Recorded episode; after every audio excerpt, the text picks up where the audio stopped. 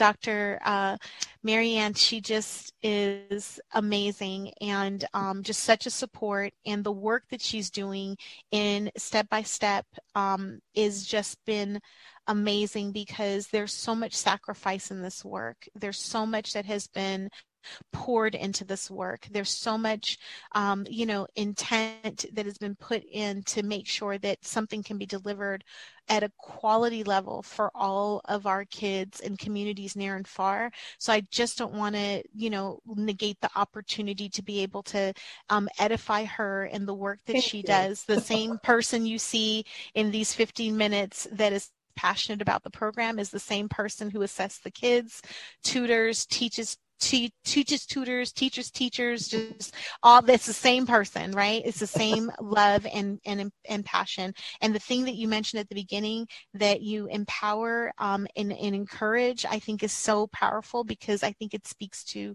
who you are as a person and that that's the part that people should connect to and that's the part that people should realize needs the sponsoring and the support to continue this work in the world. So continue to do an amazing job.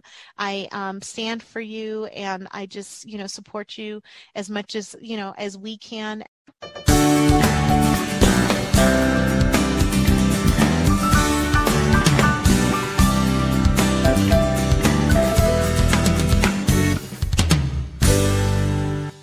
thanks for tuning in to our Dyslexia Solutions podcast. I'm Dr. Marianne Cintron, founder of Step by Step Dyslexia Solutions. So I bring peace to parents by helping their dyslexic children read so that we can build their self-esteem, help them unlock their genius minds, and allow them to achieve success in school and in life. So the reason for this podcast is to interview parents of dyslexic children and we interview dyslexic adults. And I also talk from my heart. And the reason this podcast is important is we want to raise awareness of what dyslexia is so that you have knowledge because knowledge is power. And we want to let you know that you're not alone in your situation. So thanks again for tuning in. And here we go with our special guest for the day.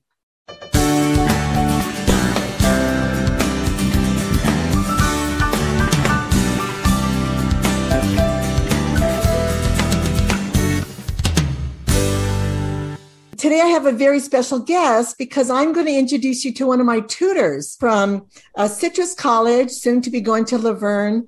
And come on board, Emma.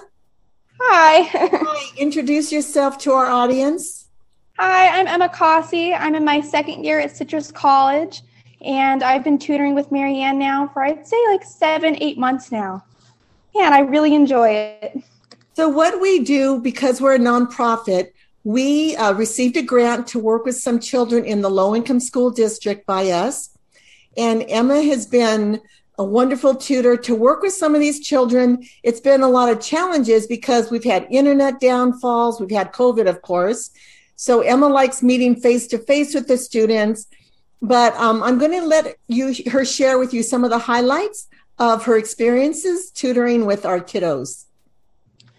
Oh, well, the first highlight is it's actually really nice to see that they get excited to do these tutoring sessions because that um, these children being in Zoom for so long and not really being around people, um, it actually made me excited as a tutor because I was a little bit nervous, you know, meeting them and wanting them to be excited to be a part of it. And thankfully, they come in already excited. That's pretty nice. Um, they're all hardworking, I've noticed. Um, they really enjoy how the steps progress and all the activities that we tend to do, as well as the worksheets.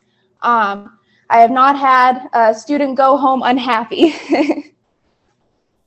well, what I want the audience to know is that my reading program is a nine step reading program.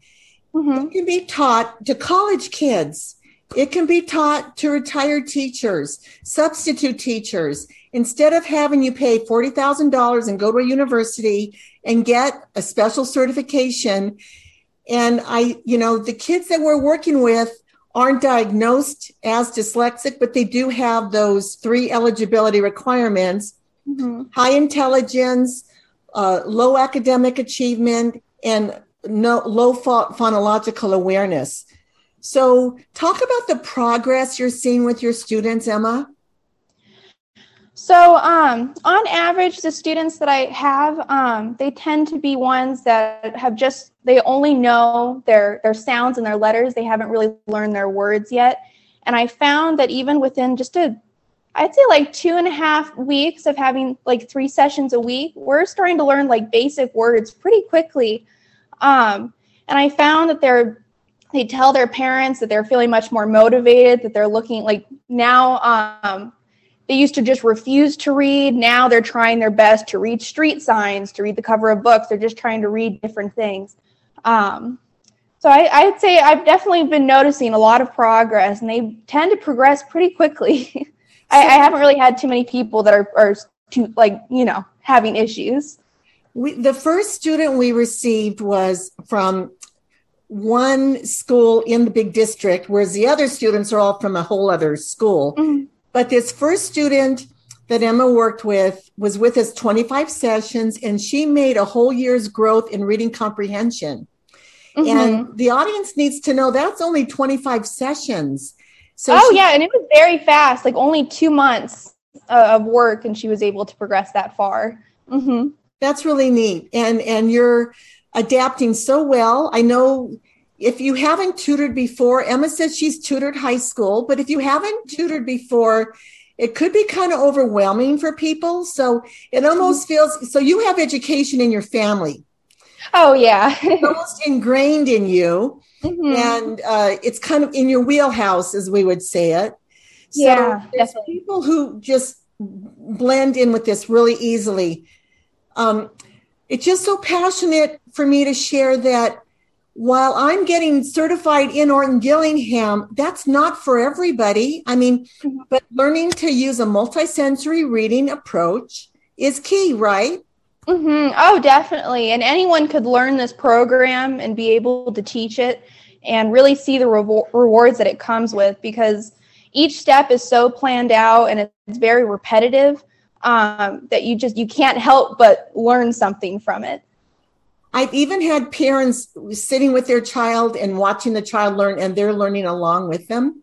Mm-hmm. I've had somebody describe a scenario to me, and they said, if you had a sore back would your first move be to go to a chiropractor? It wouldn't be, right? It might be to do some stretches, take a mm-hmm. And so kids who are struggling with reading, the, the first move isn't to go into one of these very expensive reading intervention mm-hmm. programs. They could come to me. I, I, would like to consider myself the Tylenol, Tylenol for reading. But if they could spend 25 sessions with us and make that gain of one to three years gains in only 25 to 30 sessions, they could learn to break that code. And then if you want to get them in the one year, two year, three year long intervention programs, there's a lot of programs out there that have been around for decades. But my program is very fresh and new. And the, the neat thing we do is we use music with phonics. And I, mm-hmm. you know, when I discovered music, to me, that was the missing link. Now, not all students want to use the music, but did your, did all your students use music, Emma? Oh, they did. Um, now, this kind of falls back on the same um, as having some connection issues um, to where we weren't able to do it every single time, but we tried to get it in as much as possible, and they really, they really enjoyed it. Um, it was something different. It was new. Um, yeah, and I would say it's definitely a, a thing that works.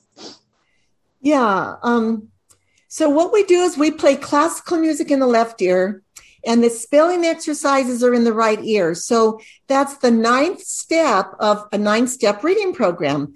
Now, when I am being in my practicum, when I do a lesson plan for Orton Gillingham, there's 14 steps. And, you know, Emma, I think about you trying to learn that, you would probably throw your hands up and say, forget this, way too much. Because I've even felt that. And here mm-hmm. with two masters and my doctorate, and I'm like, this is really a lot of work. Mm-hmm. It's very effective, but it's a lot of work. It's a lot of prep and it's a lot of wrap up. Mm-hmm. Whereas my program um, just flows, from day oh it, it really does. start the next day. Have mm-hmm. you found filling out your lesson plan is pretty easy? Oh definitely. I can day? i can plan in advance. Um, i like that everything in my booklet has everything like each day could be planned out as long as you're following the same steps. And if anything was to ever deviate if like a student was falling behind or anything like that i feel like the program is very like it still works you know even if with those issues well, and because every child works at their own pace, mm-hmm. Emma has seen different students move at a rapid pace, at a slower mm-hmm. pace, needing more review. And she just got two, three of our last students for this grant that we have.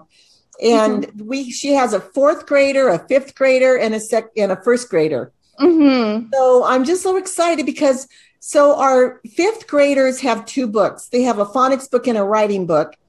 But because the fourth grader that she has is really bright, we're giving her the same curriculum that the fifth grader is using. And then the mm-hmm. first grader will use the first through fourth grade curriculum. Mm-hmm. But you're going to just be so excited to see, you know, the different levels and how they do grow at their own pace. Mm-hmm. Um, try to work one on one with students in the summer, we might be open to doubling up students if you, if they have a friend that's at the same pace at them as they are that wants to work together in a summer school program. So you miss your students that you've already graduated, don't you? Oh yes, I do. You've really uh, bonded. Uh, they really connected oh, with you oh yeah um, i had one that was really really shy and i just found that um, i was really looking up techniques of how to like really bring her out of her shell so i was coming up i found a stuffed animal that i was coming up with cute names that you know because she was so shy and so quiet you know this little stuffed animal had a hearing problem so now you just need to talk read louder to him so he could actually hear so it's just finding different you can tell when the child's having a good time or not a good time. And it's really good just to try and make sure that they're having the best time possible. I'm so mm-hmm. glad. You know, and like I said, the biggest pro- challenge we've had is because of the internet. Um, mm-hmm. The connections weren't working, but Emma was really good to reschedule those kinds of sessions. And oh yeah.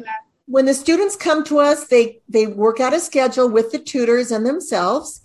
And school's going to be wrapping up pretty soon, so you know, because it's a grant, they unfortunately aren't going to be continuing.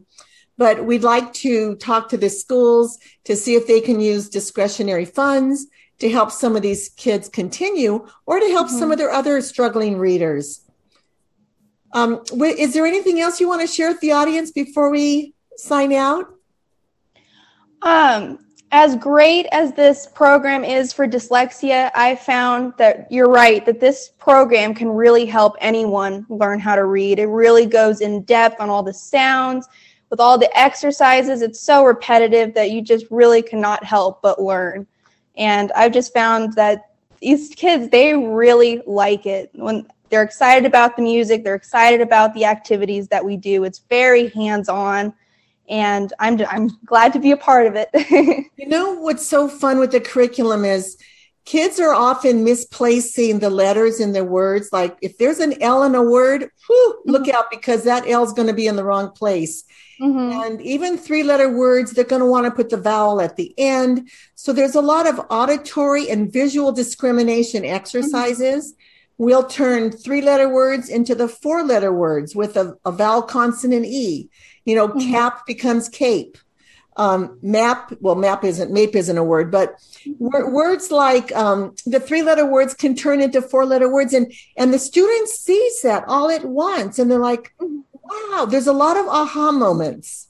Oh, not, yeah. Not just and for the student, but the tutor. Oh, yeah. And thankfully, with English having so many rules, thankfully, you just follow them and get to the result that you need. Yeah, and, and we do have a lot of scaffolds. If students aren't able to follow with the spelling exercise, with the music, we can't, we have um, different kind of pages, how they can mm-hmm. do their mm-hmm. spelling test where they can, we provide the beginning sound or we provide the ending mm-hmm. sound. But there's a lot of phonemic awareness activities that we just make simplified.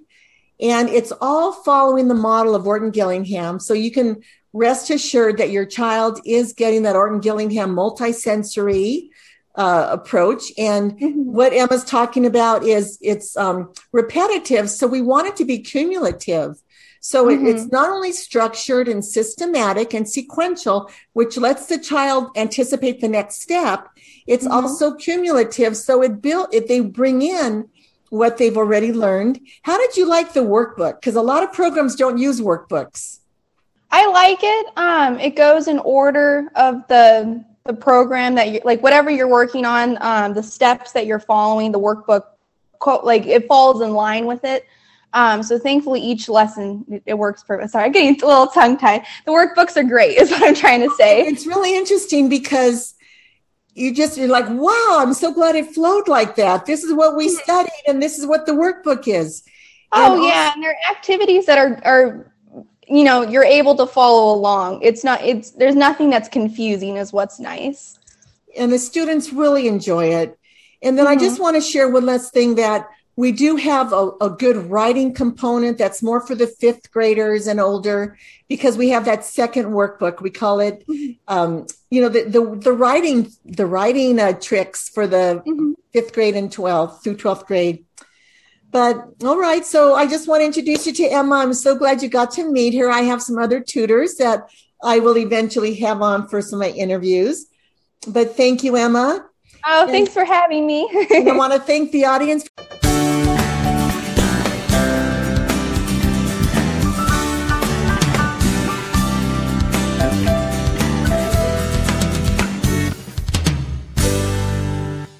Thank you for listening to this podcast in its entirety. If what we shared today has inspired you, would you please visit our website, dyslexia-solutions.com, and consider making a donation so that we can keep these podcasts going. Also, please subscribe to our channel and find me on, on Instagram, Marianne Cintron. Thank you again for tuning in, and may God bless you.